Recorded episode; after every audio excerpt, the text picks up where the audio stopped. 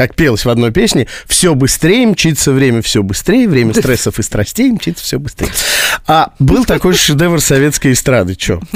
И предсказание это сбылось насчет времени, что несется. Мы же часто в проброс говорим, что вот несемся на всех парах, летим на полных парусах. Прогресс не стоит на месте. Да.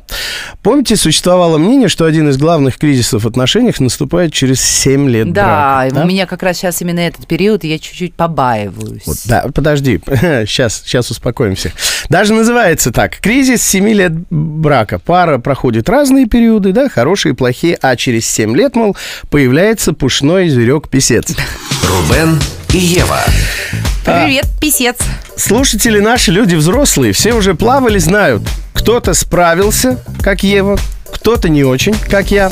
Так вот, судя по последним данным разведки, Сейчас эти 7 лет ага. сморщились до трех. То есть как, получается подожди. год за два. Подожди, подожди. Со всем тем, что раньше случалось через 7 лет, сейчас пары сталкиваться начинают через 3 года. Я не согласна. Согласна, не согласна, ты уже перескочила, по сути. Че?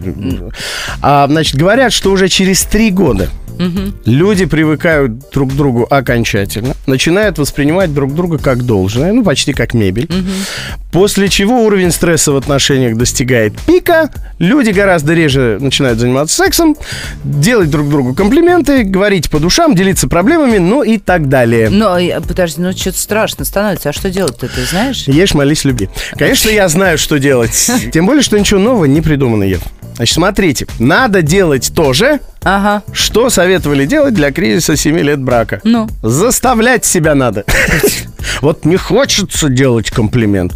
Вот ты делаешь, сжал зубы и делаешь комплимент. А через не могу, через не хочу. С интимной составляющей, вот. боюсь спросить то же самое. Не хочется секса, а надо. Ну. Дорогая, иди сюда. Иди, надо спасать брак через вот это вот. Ну, я не знаю, у меня голова болит, вот через все вот это. Как-то так, вот.